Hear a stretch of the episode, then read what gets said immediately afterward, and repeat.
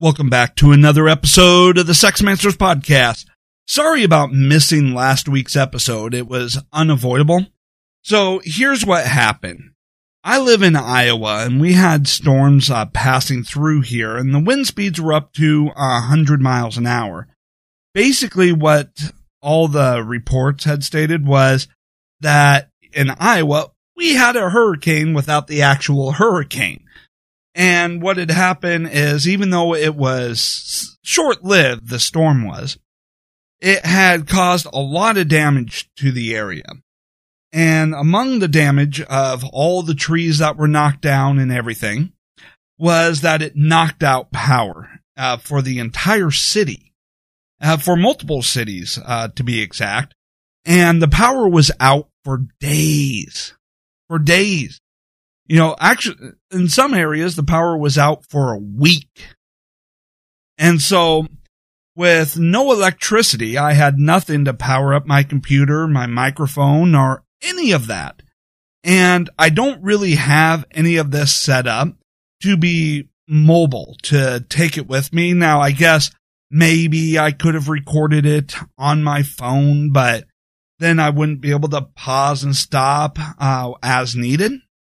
Now, of course, I didn't have any cell phone service. So what had happened is after realizing how long it would be before the power would be restored is I took my kids and I took a two hour trip to grandma's house where they still had electricity and which is very important, uh, especially for air conditioning. You know, it does get very hot here in the summertime. And so I was able to, you know, send out a message about there not being any episode last week by recording it directly to my phone. However, being at my parents' house, yes, I probably could have still done an episode, but you know, doing it on a phone and everything, I wouldn't have had any ability to control how much noise from the kids would come through. I wouldn't be able to really do a whole lot of pausing and stopping. And let's face it, audio recorded on a phone would just sound like crap anyways. Right? It wouldn't have been a good episode for you to listen to.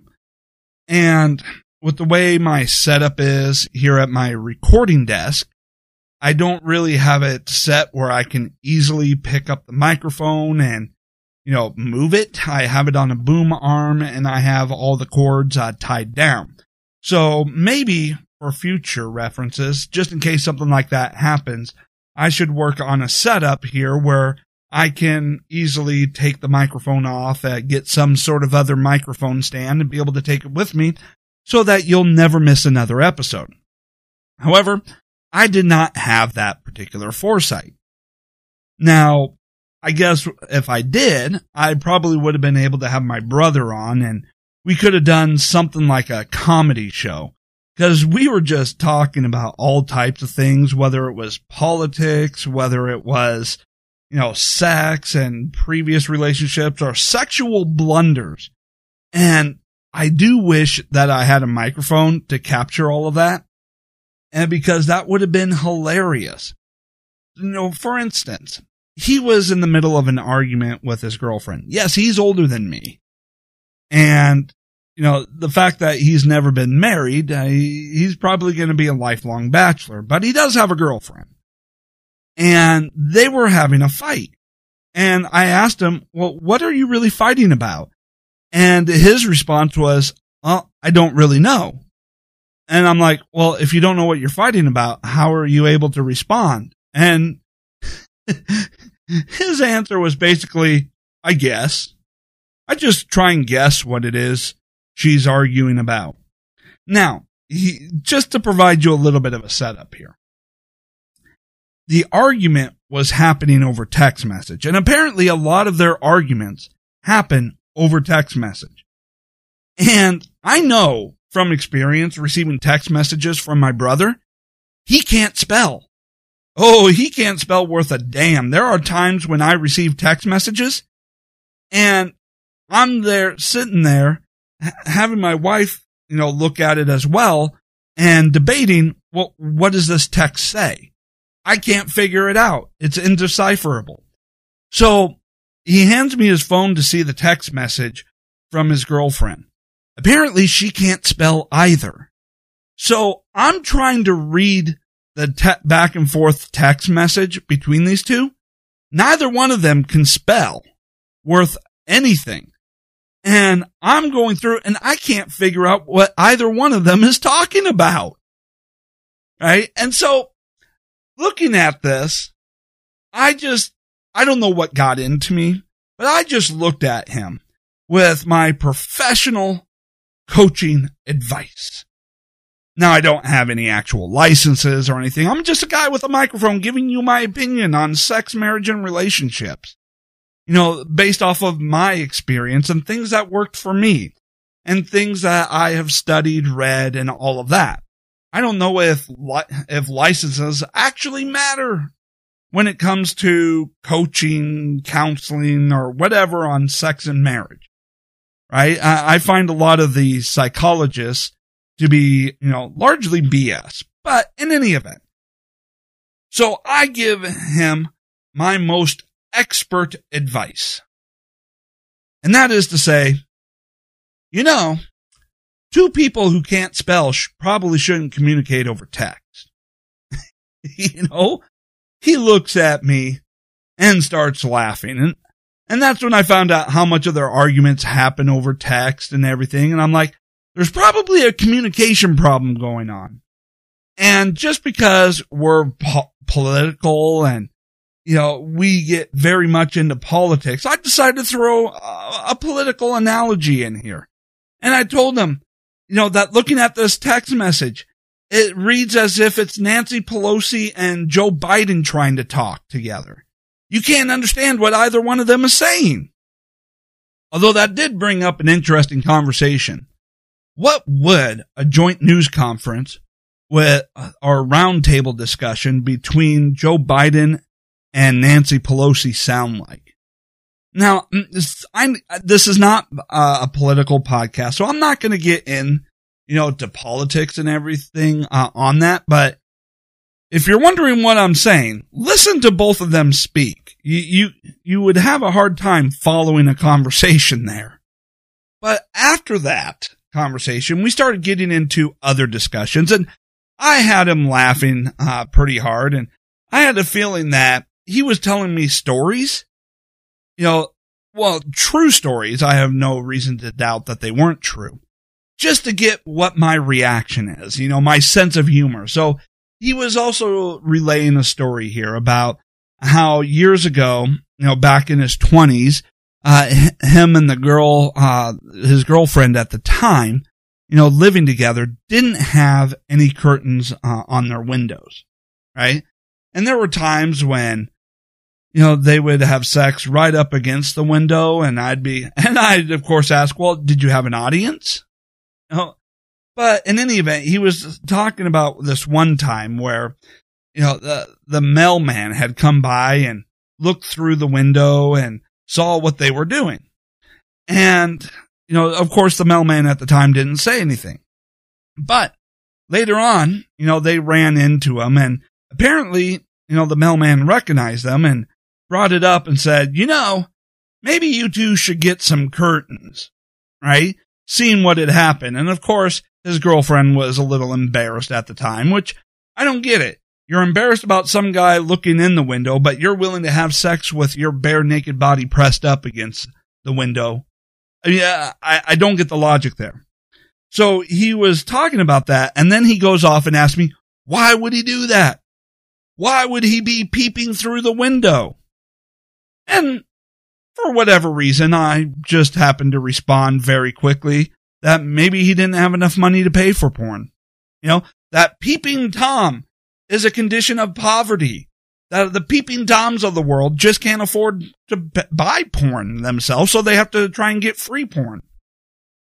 and this is some of the back and forth discussion and joking around that we would have.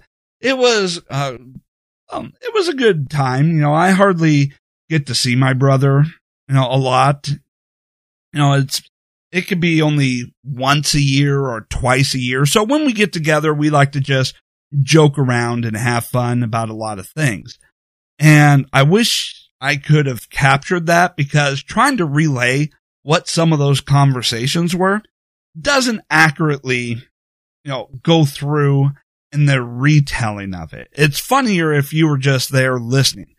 But I decided I would tell him my best story, my funniest story, where I had the biggest failure in my life in the bedroom. And of course, it was before I met my wife. I, and so, so anyways, uh, me and this girl, I don't even remember her name, uh, come to think of it. I mean, we're talking about a good, oof. Oh man. 15, 20 years, somewhere around there. You know, I was a teenager at the time. I'm 37 now. You know, take your pick, right? It could easily have been 20 years ago now. Wow, where does the time go? But in any event, I was retelling the story because it had to deal with my first, my first problems are the first time I had erectile dysfunction where it just would not cooperate. The old saying goes, the body, uh, the spirit was willing, but the body couldn't do it. You know, body wasn't capable. And so I was with this girl and I was going soft uh, pretty quickly and I could tell that she uh, noticed that I was having problems and, you know, wasn't able to keep it erect. You know, and I was trying my damnedest uh, to keep things going. So in a moment of panic, I just reach off to the side and grab the first thing my hand touches.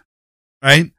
And I then I proceed to use that thing on her as if I was um, like a dildo. Yes, that's the best way to describe it. I reached for something, grabbed it and stuck it in her and started moving it in and out like a dildo. The problem was what I had grabbed. So are you familiar with the game Sorry and what the game pieces look like? Well, apparently she had, she had a very large, you know, like two foot tall, you know, replica of the Sorry game piece. Right. And that's what it was, but it was worse than that. Right. It was worse than that because this was an electronic piece that had batteries. And every time you pushed down on the top, it would go sorry, right? It would say sorry because that's the game it's from. So when I grabbed it and I started putting it in her like a dildo and moving it in and out, all of a sudden you would hear sorry, sorry, sorry, sorry, sorry. And I lost all composure and I fell off the bed laughing my ass off during that time. Now, I know for some of you, you know, if you go all the way back to probably my first few episodes, I have told that story before. To some of you, this is a brand new st- story. You know, you've never heard this before. You didn't go back and listen to the archives for when I told you that before. But needless to say, when it comes to sex fails that are hilarious, I have found very few people that can compete with that particular failure. Okay, so let's go ahead and get into the meat and potatoes of this show. Yes, that's right. I said meat and potatoes as if I'm an old person. So, in any event, uh, what I want to get on here and talk to you about is not putting ceilings on your marriage. Right? And if you're not married yet, you can also translate this into your relationship itself. So don't put ceilings on there as far as this is the limitations of what I'm going to do. And whether this is sexually or non-sexually, you don't want to put ceilings on there. You know, you want your marriage to be able to continue to grow and you want to be able to go out and experience new things you also, in not putting ceilings on your marriage, is you don't necessarily want to have predefined roles. You know, uh, gender roles, let's face it. Know, gender roles may have been something that was relevant in the past, but in today's society, there is really no room for the gender roles. And the reason why it made sense maybe in the past is because women generally did not enter the workforce. They were the home takers. And today, women are just as much an active part of the workforce as men. You know, and so when it comes to, you know, your marriage, you need to both equally share in the household chores. I, I do.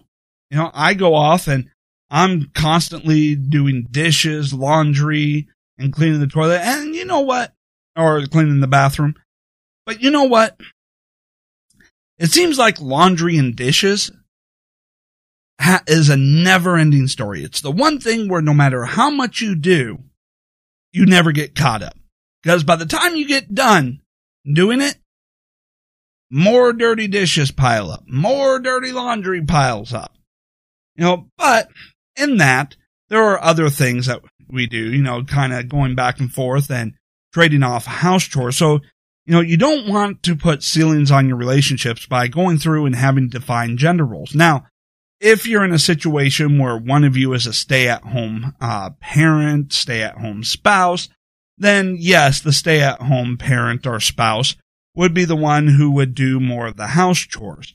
But I'm not sure there's a whole lot of stay at home parents. And when I say stay at home parents, I'm not just saying stay at home moms.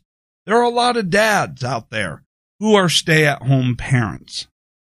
Right? So you got to first acknowledge that there are no real gender roles other than who uh, basically carries the baby for nine months and has to go through labor to bring them into the world. You know, that, that is really the only defined gender role that is left. Which one has the seed? Which one has the egg? But other than that, there are no gender roles. Well, okay, slight correction there. Feeding the newborn baby. If you're using breast milk, unless you're using a breast pump, if you're feeding straight from the tit, your husband, uh, boyfriend, or whatever your situation is, may not be able to assist much in that area. Right? But, you know, in putting ceilings on your relationship, you don't want to go off and say, I don't want to experience X. You know, there will be some people where the ceiling is, I'm not going to go off and experience going to a museum with you. I'm, the ceiling is, I'm not going to engage in your love of art or wine tastings or, you know, we're going to put a ceiling on, you know, what we do together. You know, and you could take a look at what those ceilings are you know, which one of you would be doing, you know, the business or the side hustle, I would suggest you work together on that. But you don't want to put caps on your relationship. You want your relationship to be able to grow unfettered, you know, without limitations.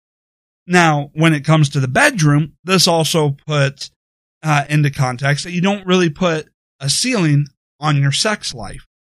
I mean, it, it is sad to go out there and think about how many couples, when they're in their sex life, where the ceiling is missionary position. That's all they do. You know, they just go off, get naked, she lies down, he gets on top, five minutes later, they're done. That is a very sad existence. You know, instead of you're going to all these multiple positions, you go into different rooms, oral sometimes, sometimes not oral, adding in toys. You know, you don't want to put a ceiling on stuff that you, especially if you haven't already experienced. Now, it's okay if you've done something and you say, no, no, I don't like it. You know, you took it in the butt and you've decided you don't like it there. Okay. Okay. That's not necessarily what I consider to be a ceiling because you've already broken through that glass, right? You've already broken through and already went ahead and did that. You just decided you don't like it. And depending on when you got married, you know, what age were you? Were you in your twenties? Well, shoot, if you're in your twenties, you could have a good 60 years together. Do you really want to spend 60 years together where this is the limitations of your relationship? You know, uh, do you want, you know, 60 years to go by and have so much that you two haven't done together? And this is where I'm not just talking about, you know, sex here. I'm talking about in all areas of your relationship. Because a ceiling is a limitation. You're limiting your relationship. You're limiting your bonding. You're limiting sharing your life together. And there should be no limitations. If there is something, ladies, if there is something that you can go off and talk about and have a conversation with, with your gal pals, your girlfriends, you should be able to have those exact same conversations with your husband. Or at least be willing to. Now, there might be some things that he may indicate that he doesn't want to talk about, such as your period. You know, it's strange. Uh, the coloring's different. Uh, the, your cycle's, uh, off, you know, uh, you know, readjusting or, you know, talking about, you know, treatments for yeast infections. Okay. I get it. There are some things, you know, that he may not want to talk about that you can only talk about with other women because they've gone through the same thing and you can compare notes as far as, you know, what the best treatments are. Okay. But outside of those particular, you know, conversations, which you should be, you know, comfortable having with your husband, whether or not he wants to have those conversations may be different, but, you know, you should be able to have those conversations. You know, when you're talking about spending the next, you know, up to 60 years together, if you got married in your 20s, you know, you need to give all of yourself to your partner. And men, this is the same way. You know, if you're having a conversation with your guy friends, you should be able to have the same conversation with your wife. Your wife isn't just, you know, your sex partner that you split up the chores and duties of, you know, the house and raising kids with. No, they need to be your best friend as well as your partner. They need to be your best friend and your lover. I guess another way to put this is having a ceiling on your relationship, having a limitation on your relationship is you saying that you're not committing fully to your partner, that you are holding back, that this is more of a partnership than a marriage, that this is more of a business arrangement than a marriage. So after listening to this, go back and analyze your relationship. Go back and take a look at how everything is going and have you put in limitations? have you put in, you know, ceilings on your relationship as far as your, this is about as the limits of how much you're willing to share with your partner and no more. Have you put limits on your relationship as far as things that you are willing to do together? If you have, then you need to go through and remove those limitations and talk about that.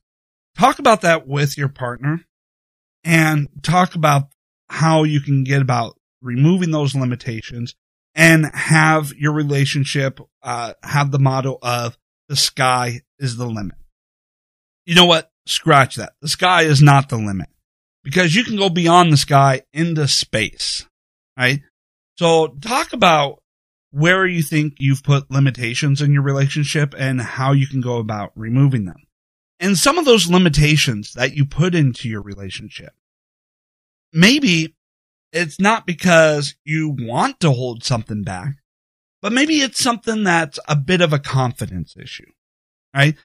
It's not uncommon for women to, you know, have less confidence than men, you know, because let's face it, when w- women growing up, you know, women are very harsh to each other, very judgmental to each other. Oh, if you're not having sex, you're a prude. Oh, if you are having sex, you're a slut.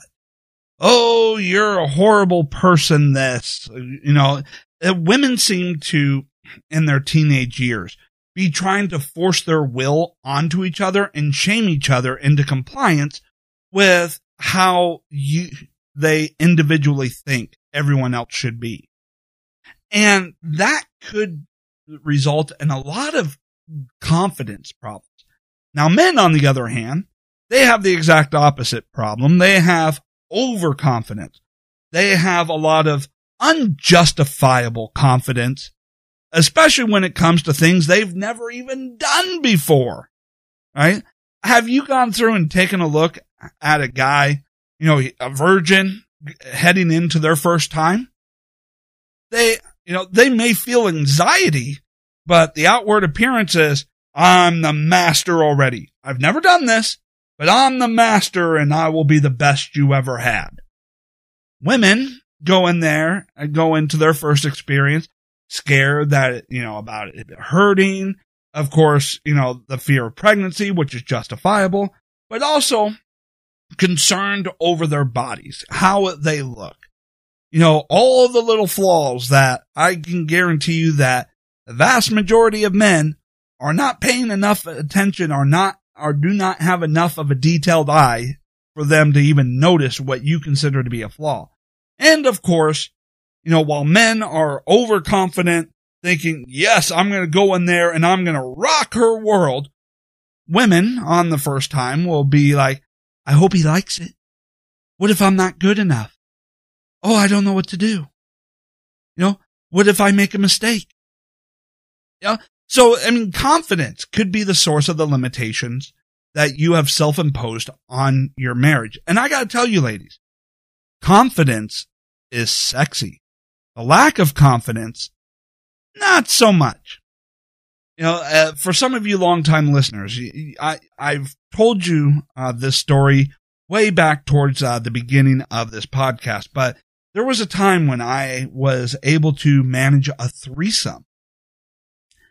However, uh, one of the shocking things about this threesome is that it was with two girls that had zero confidence in themselves. You know, it, it kind of doesn't make any sense uh, looking back at it. But one in particular had zero confidence because the entire time that we were having sex, you know, she was trying to stay half covered and constantly repeating, don't look, don't look, don't look, don't look. I almost lost all motivation. Do you know how unsexy the lack of confidence is? So much so that even a that the lack of confidence can even turn a guy off during a threesome. All right. That's how unsexy lack of confidence is. You know, and maybe your lack of confidence and, you know, involving sex could be around dancing. Have you ever strip danced for your guy? Or do you just think, no, it's too weird. It's too awkward. I'll look too silly. You know, it, it, it's all of that. Or maybe it's not even around sex that you have a lack of confidence. Maybe, you know, outside of the bedroom as you're going through your marriage and you're going through and you need to make a decision. One of the decisions that me and my wife are taking a look at right now, and I'm trying to be understanding, you know, about her personality because yes, you know, I, I've worked a lot on building up her confidence over the years.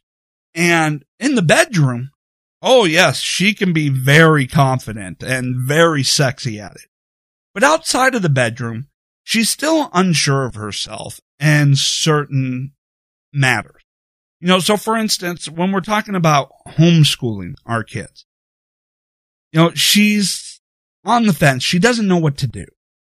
And I've talked about, okay, okay, if we go ahead and we do the homeschooling, and we're thinking about homeschooling, uh, in large part, uh, because of COVID, not so much, uh, because we're afraid of catching the virus or, you know, all of that. It, it's more of the way the school is going to run things seems like it's, they're going to run it more like a prison. I mean, yeah, you could take a look at keeping class sizes around 10, you know, but you know, their activities, those 10 kids have to be around each other at all times. They're not going to interact with other classes, especially on the playground, which means they're dividing up the playground with different activities. well, we know some of the activities our kids have no interest in and it really wouldn't work uh, too well. But the other issue is the mask, right? And wearing a mask all day. They, they can't hardly tolerate wearing a mask for about five minutes before they're not only complaining, but they're talking about how they're having problems breathing. And we're just not uh, convinced here that based off of how the school uh, wants to run things, you know, if you go for the in-person option, that it would actually be productive to the kid's education. Now, my oldest son is already uh, fallen behind on his education. And he's a preemie and, you know, he was born premature and he's going into fifth grade now. But he was born three months premature and there were some complications with the pregnancy and, you know, he's on, he's a, on the higher end of autistic. And so he's fallen behind a little bit. And, you know, part of it is the school has a financial incentive, you know, because they get more money for special needs kids to not necessarily get them caught up. You know, and that's been a source of frustration. You know, and it's really been uh, damaging to his own confidence and we have been talking about, even before COVID, about the idea of homeschooling, uh, just, you know, so that we can give them more individualized, focused attention. And, you know, our other son, you know, he's, he doesn't have any issues. He just kind of lazy, uh, or not lazy, but unfocused ADHD, much like his father. And we were thinking that homeschooling we could structure the education around.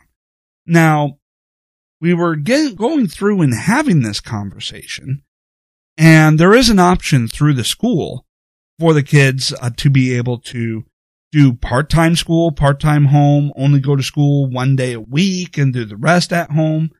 Or, and I guess through the school, there is an option to do all day at home. Well, if we did all day at home, you know, it would go through the school's education plan.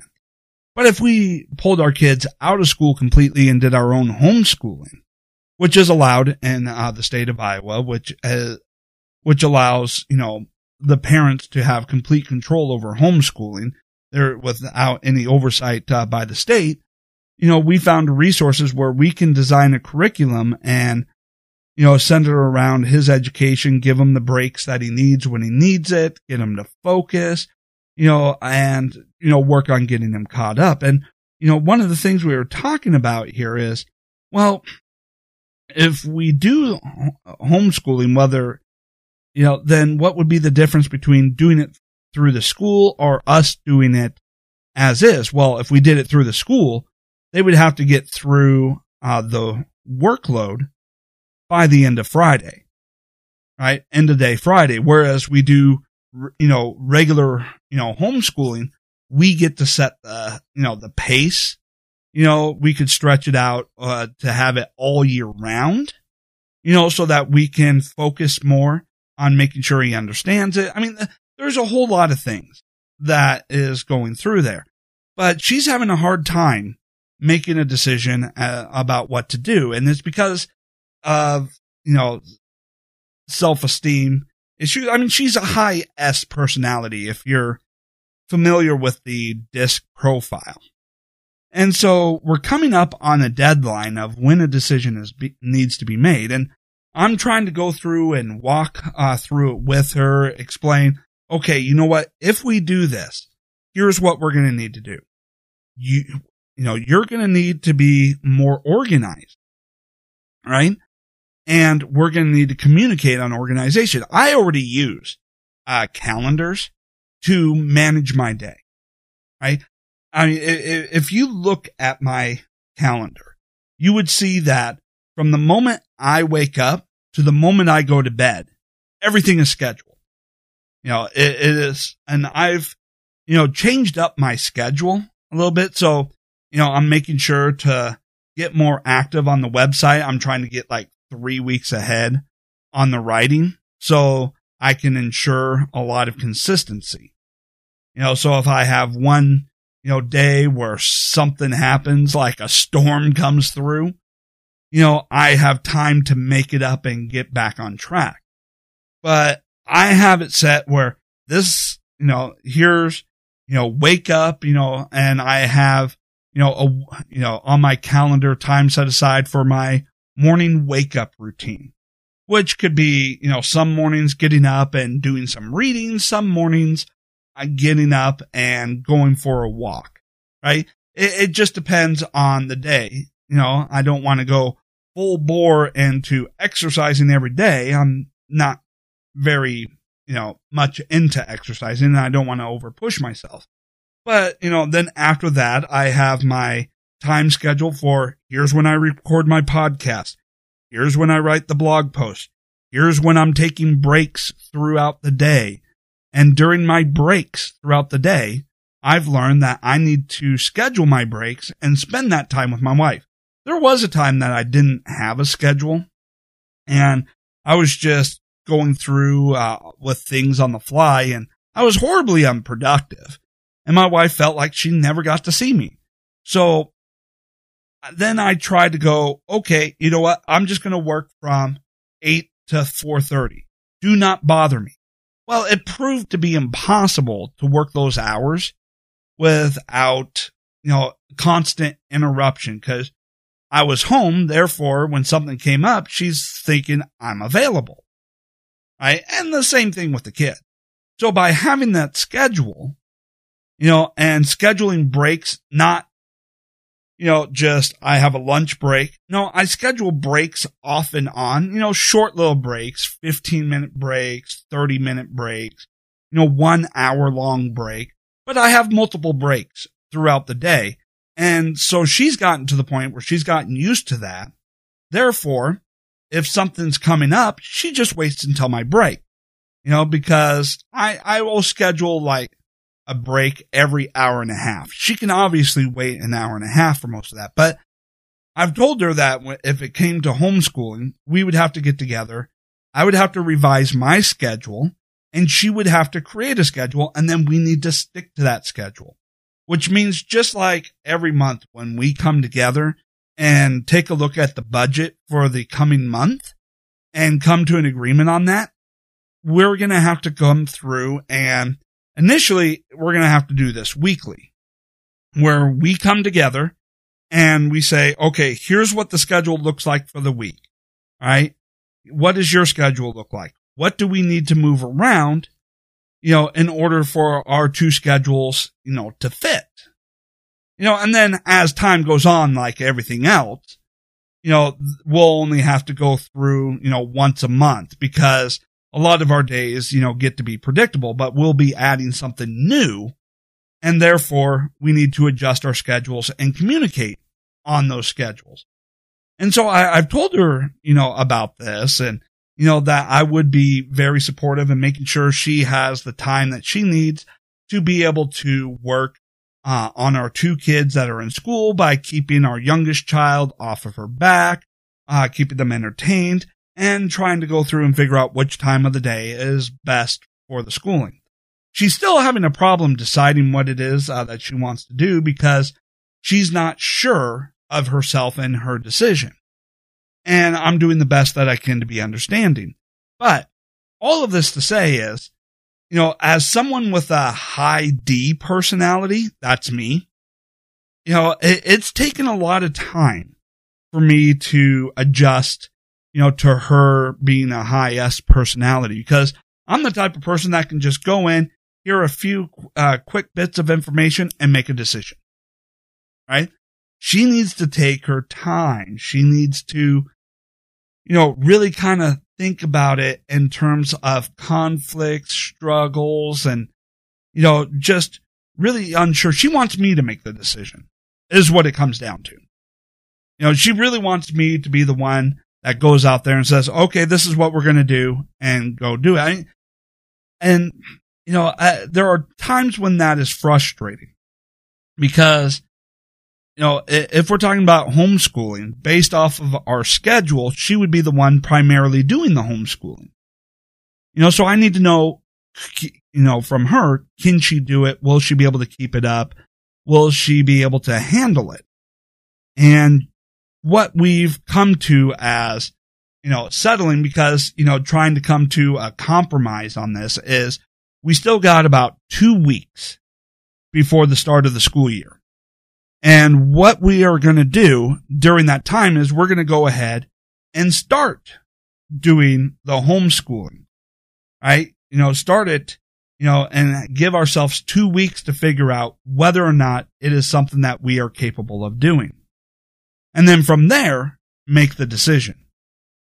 Right? So, you know, ladies, you know, you need to realize that you are with your husband, right?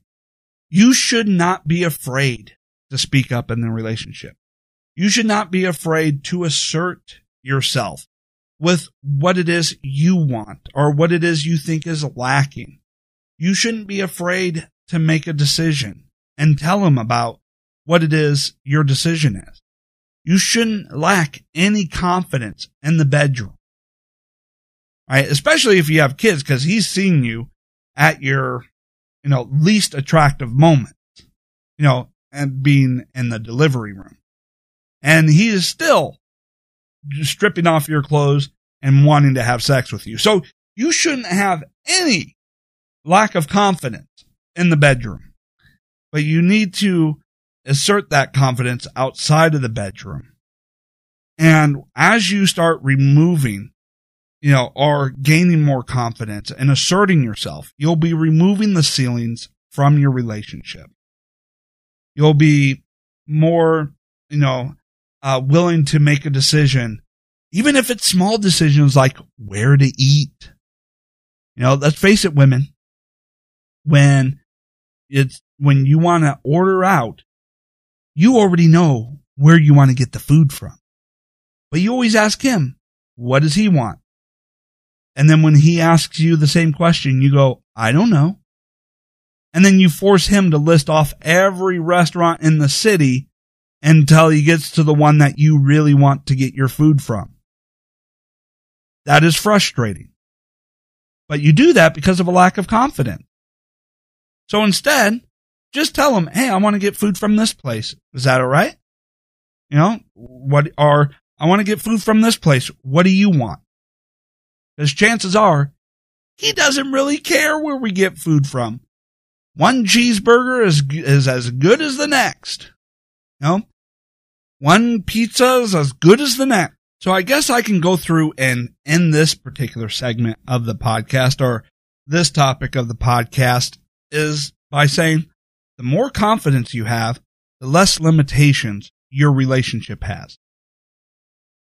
Confidence is sexy in and out of the bedroom. Believe it or not, there was a time when I thought this show would have been over episodes ago. You know, um, when I started this, I just wanted to get out a few things that I thought would help people. But I was thinking to myself, how long could a show like this last? How, how many episodes could I really do talking about sex and relationship before I just run out of things to say? Well, apparently I have a lot of things to say based off of my experience and, you know, I'm a very opinionated person. And what it comes down to is I find out that on each episode, I only get through about half the things that I think about or want to talk about on the podcast. And there are some things that I move to other shows, other episodes, or say, Hey, okay, I need to keep this in the, you know, idea drawer for the next time I come around to this content. And so this really comes down to, you know, me starting to wonder do I just keep at the pace I'm going with a once a week episode? In which case, I apparently might not ever run out of content like I thought I would. Or do I start increasing the number of episodes that I do? I've already dropped things off of my calendar, you know, stopped things uh, that I was doing, activities and all of that in order to free up some time on my calendar so that I can start engaging in uh, written content on the website and starting to get into some designs for, you know, the merchandise store. You know, and if you want to go through, uh, the merchandise store, uh, just go to uh, sexmancers.com and see what's available, you know, mugs, shirts, hoodies, caps, that type of thing. You know, it's a great way to support the show and, you know, although uh, I would wonder how many people would actually wear the shirts uh, with the things that it says, but okay, you know, whatever. You know, just go ahead and check it out. But if I need to increase the number of episodes that I do, then I'm going to need to find other ways to clear up some spots on my calendar in order to produce more episodes? Or should I just keep it at the pace that I'm going once a week and have plenty of content to go through? So I want to hear from you on this.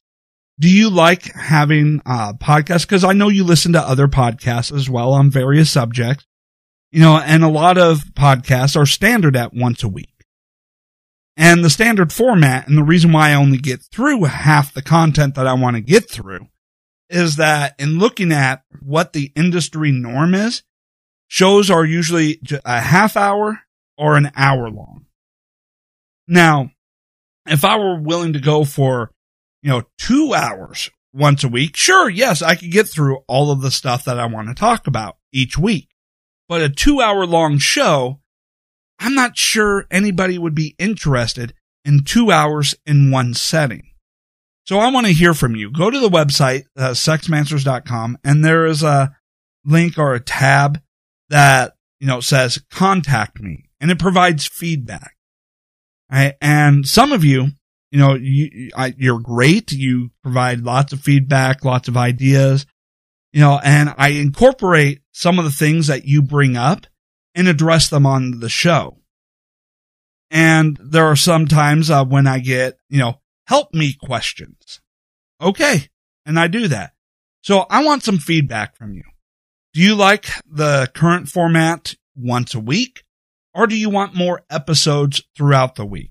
If enough of you want, you know, two episodes a week or three episodes a week, then I will start going through my calendar and figuring out what other activities I can do uh, that can drop off. I'm always going to drop off only the activities that make less money than what the show makes. I, yes, I do other podcasts. I do selling on eBay, Amazon, other side hustles and side businesses. And as someone with the personality that I have, I always organize my day by what generates the most income to what generates the least income.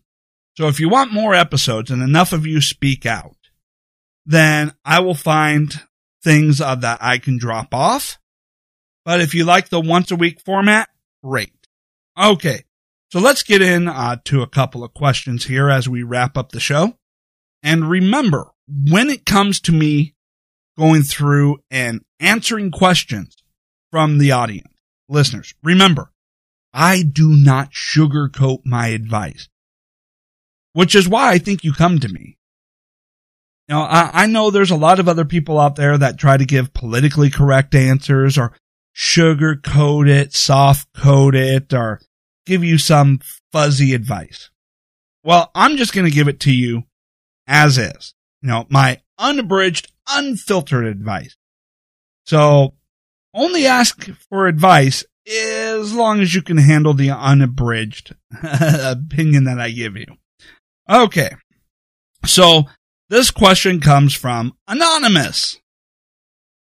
Now, I don't know whether I like the idea of people sending things in anonymously, but I get it. You know, maybe you listen to it with your spouse or maybe you know someone else who listens and you know, but if you're asking questions that are specific, they probably will figure it out and not, you know, on their own. But then again, there are some questions that so many people face that maybe the whole anonymous is that, you know, so many people face it, they won't think it's directly you. Okay. So here's the question from Anonymous. I have been dating my boyfriend for a little over three years, and he doesn't seem like he wants to get married or make a bigger commitment to me. It's devastating, and I'm afraid I am wasting my time if he one day just says he doesn't want to be together anymore. when I ask about marriage, he generally gets defensive or tells me that he wants to be a stronger or better couple before settling down. What does this mean? Am I wasting my time? Okay. So there's a couple of things uh, about this here. And that is you may need to sit down and have a discussion over how you view relationships, how you view commitment. Because I have a friend here, a friend, you know, I've been friends with him since grade school. And he's, you know, he's not married. You know, but well, I mean, he's married in every way except for on paper.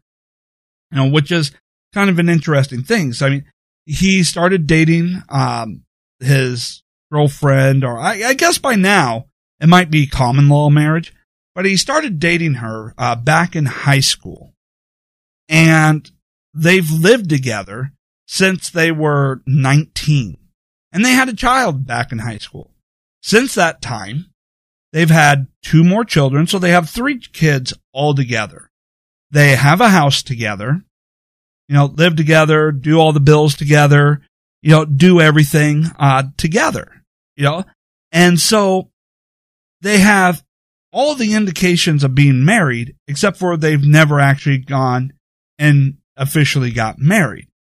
So this whole whether or not you get married, you know, being on paper. Now I've tried to explain to him, you know, uh, and this is just my opinion that, you know, the only thing marriage would change for him at this particular point in time is his taxes and the taxes would be better for him to be married. He'd get bigger tax returns and more tax deductions and all of that. And so I, when I talk to him about why he isn't married after, oh, 18 years of being with the same woman, having three kids and living together for the last 18 years, you know, I come at it, you know, from the point of finances because I'm not concerned that they're not officially married. So you got to take a look at, you know, some people, they just don't go through the actual marriage. And part of the reason why they never really did uh, the marriage part in the beginning was because they just didn't have the money to have an actual wedding. You know, they were young teenagers you know, our early twenties, just struggling to get by having, you know, a kid and, and their finances, you know, was a struggle at the beginning. Now they're doing financially very well. You know, and so they, they just didn't think that they could afford the expense of an actual wedding. Well, me and my wife, we, we didn't have a big, you know, wedding. We just eloped. You know, we just went to the courthouse, uh, to, uh, get married right? But there may be some of this when he says he wants you to be a stronger or better couple. You know, you, you got to kind of take a look and ask him to define what that means. You know, is it because he's concerned about the finances?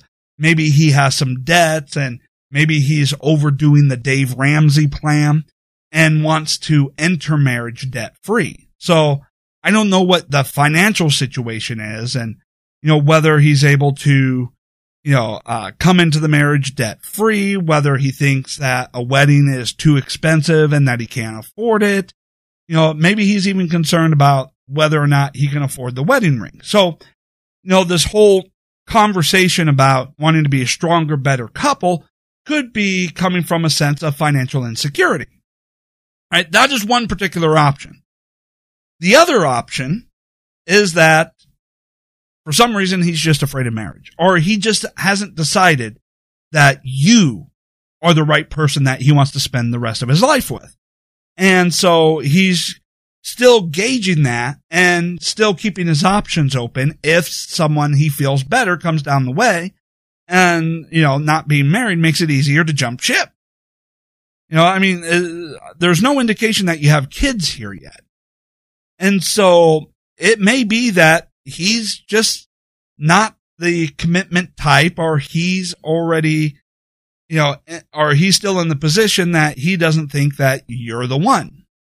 And so you need to figure out which one of these scenarios it is. If it's an issue about finances, that is easy to overcome. You can, you know, talk about, you know, the wedding, you know, and talk about, you know, about being able to just elope. You know, how important is it to you if the, if the issue is finances to have the wedding dress, the big celebration, the family gathering and all of that? Or is it just being married? You know, could you handle just going to the courthouse and getting married by a judge? Or, you know, maybe it's a, you know, religious thing for you that, you know, so could you just elope by just having you two, you know, two witnesses and get married by a priest without the big hoopla and celebration and all that, you know, and you can kind of talk about that or you could also, you know, put together, you know, a, a wedding budget that you can both agree on and then have your goal be that you save up until you can pay cash for your wedding days. And so there's several things uh, that could be going on here, you know, related to finances all the way to he's really not that committed to you. You're just a fun person for him. You're just a source of sexual pleasure that he gets along with until he finds something better come along. So you need to figure out which one of those two situations it is. And then you basically need to either shit or get off the pot. If you're the type of person where you can't wait, that, that could be the case. Then you need to figure out, you know, how to pick yourself up and move on to someone who will commit to you or work things out. Now, another issue here is three years. Okay. So let me uh, try and explain another thing here. I, I'm not really concerned too much about the three years. Maybe you just have different levels of expectation than him. Because there are also studies that say the longer the courting period, the better the marriage and relationship can be. Because you've really thoroughly vetted each other out and talked a lot of things out. Me and my wife, we dated for five years before we got married. Now, and that said, we didn't wait five years to get engaged. You know, so we dated for about, you know, I don't know, three and a half, four years before getting engaged. And then we were engaged for an entire year before we actually went ahead and got married. Right. So, you uh, know, and I, I think we have a very good, strong marriage as a result. You know, we have a strong, healthy marriage. And so, you know, you also got to wonder about impatience. Yes, I know there are some people that meet, get engaged, and get married within six months. Okay. Yes. And, and there's people in those relationships that have very good marriages as well. You know, and so maybe you just have different levels of, you know, patience when it comes to the marriage. Now I know I'm giving you three different scenarios here and maybe that's not very helpful, but you need to decide for your, for yourself first. Can you wait any longer? Right? If not, you need to move on. If you can, then you need to talk about it. Don't, you know, come at him attacking, right? You know, and your decision of whether to shit or get off the pot, you know, you don't want to come up and go, why won't you marry me? Huh? I, I feel really bad that you are not willing to get married to me. Am I not good enough? No, no, don't go through there. Just go, okay, you've stated that you want us to be a stronger and better couple before we get married. Can you define that? You know, what you mean by that? You know, is there any other issues, you know, such as finances that you're waiting for before we get married? You know, you need to have a conversation in which you come at him with not accusations or accusational tone that will throw him into a defensive position, but as a tone of wanting to get greater understanding at what his hesitation is. And then you're going to need to judge based off of his response whether he's blowing smoke up your ass. and whether what he says makes sense. If he's blowing smoke up your ass, then there's a good chance that, you know, you're just wasting your time. You know, so that is how you need to go about and think about this. You know, and I've used, you know, the personal story about how me and my wife, we dated for five years before we got married and at least three and a half years before we got engaged. And the, and about my friends who have been together for, you know, 18 plus years now with three kids and a mortgage and still haven't gotten uh, married on paper. So you need to start increasing your communication and try and understand, you know, the difference in expectations, but you need to define more what that expectation is, not just a generic, stronger, better couple. I hope that helps. Okay, one more question from a listener. Also from Anonymous. I know, I know, I kind of tease about that, but if you want to send things anonymously, you can. All right, then that's not a problem.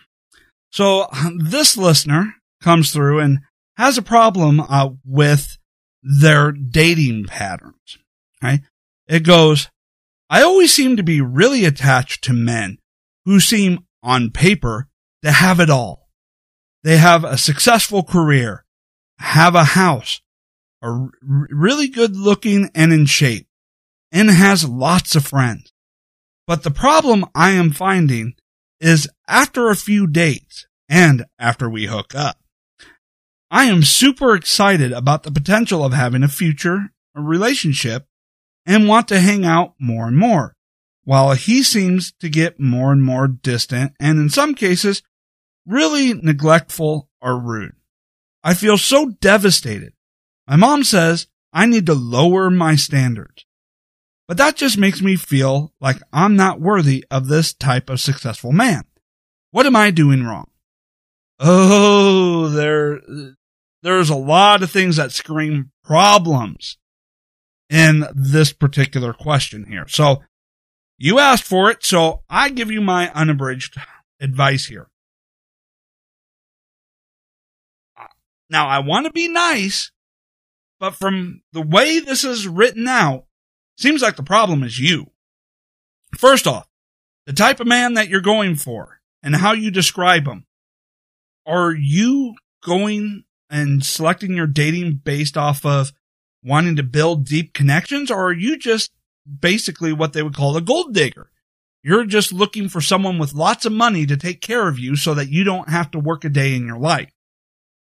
You need to kind of take a look at that and discuss or have a real come to Jesus moment with yourself, which is just another way of saying you need to be really honest with yourself about why it is you're selecting this type of man.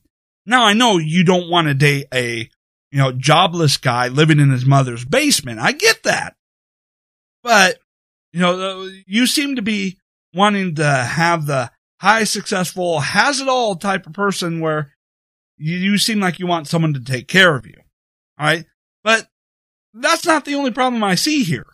The other problem I see is you're scaring these poor guys off. All right. So when you're still in the uh, situation where you are dating, right? What is dating? Dating is you basically interviewing a bunch of potential mates to figure out which one you want to spend the rest of your life with. And the guys you are describing here are high D, high I personalities, the go getters, right? Now, with you saying having lots of friends, I'm going to say that they are leaning more towards high I more than high D. High D personalities are more focused on tasks and less focused on people. All right. So you're going off and you're starting a, a dating relationship. All right. Now these are very driven people.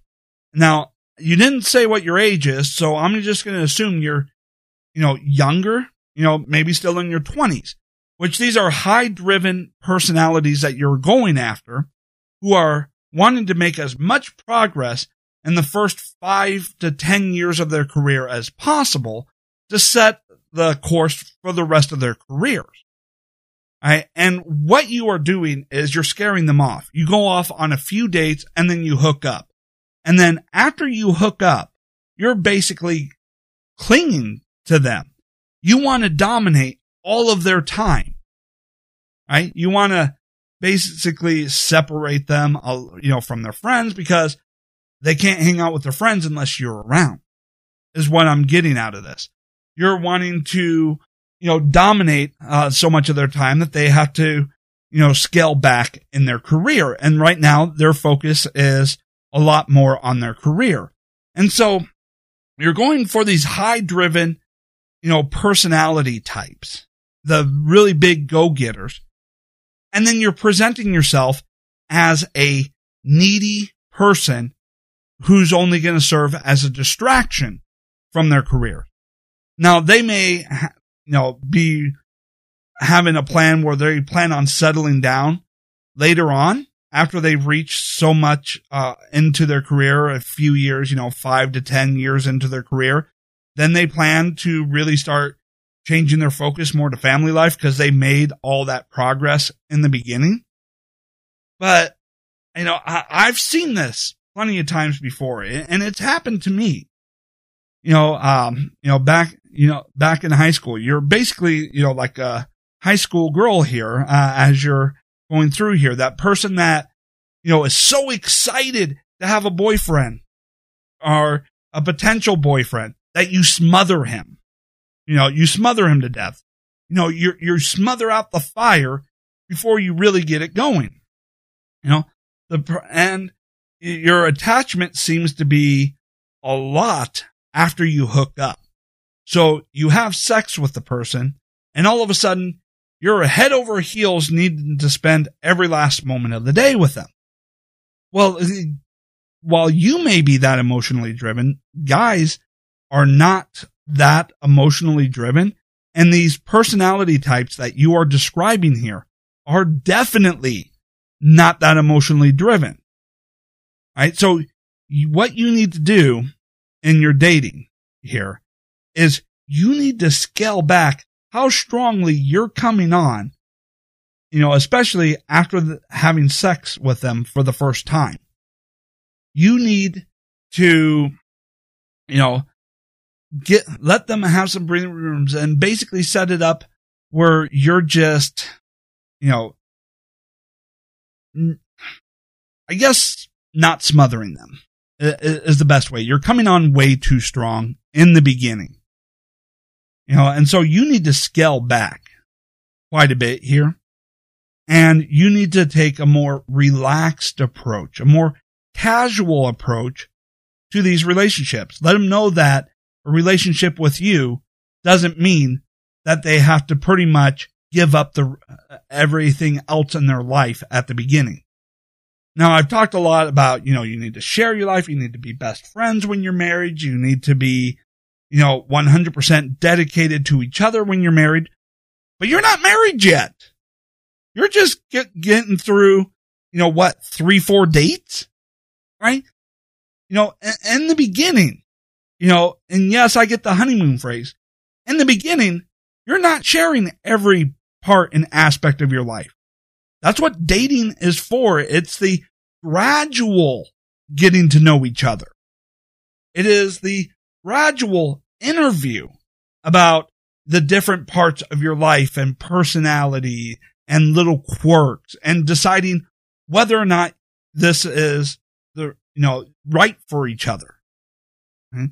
So yes, when I take a look at this, you're smothering them and you need to back off a little bit. Give them some breathing room. All right. And so here's what I would suggest. You know, you go out on the dates, you know, whether you hook up or not is up to you. But even after, you know, you have sex, right? You don't want to call them the very next day and basically be like, so when's the wedding? No, no, no, no. Oh, I should have muted the phone. I thought I did, but okay, whatever. Uh, but you, you don't do that. You, you know, be willing to wait two or three days and then, you know, let's say you hook up on a Friday, you know, maybe, you know, um, you have each other's phone numbers. Maybe you wait three or four days and then you go off and ask them, you know, on Monday or Tuesday, hey, what are you doing Friday? Right? You're not sounding needy. You're asking them if they're available for another date. Right? And then as the relationship progresses, you know, you slowly roll in more and more time together. Now, you don't want to try and make them choose between you and the career in the beginning. You try to find some time around their career, you know, for time to build the relationship, but also time around the career in which they still get to spend time with their friends. You know, this is what the beginning is, or maybe, you know, you slowly over the course of, you know, months integrate yourself into, you know, somebody who is around him and his friends. He still needs guy time. You know, time was just him and the other guys. Yes, but you can slowly incorporate yourself into that situation. You know, you, you just don't go from zero to a hundred right out the gate, right? Dating, think of it like this. Dating can be more of a marathon and less of a sprint. I hope that helps.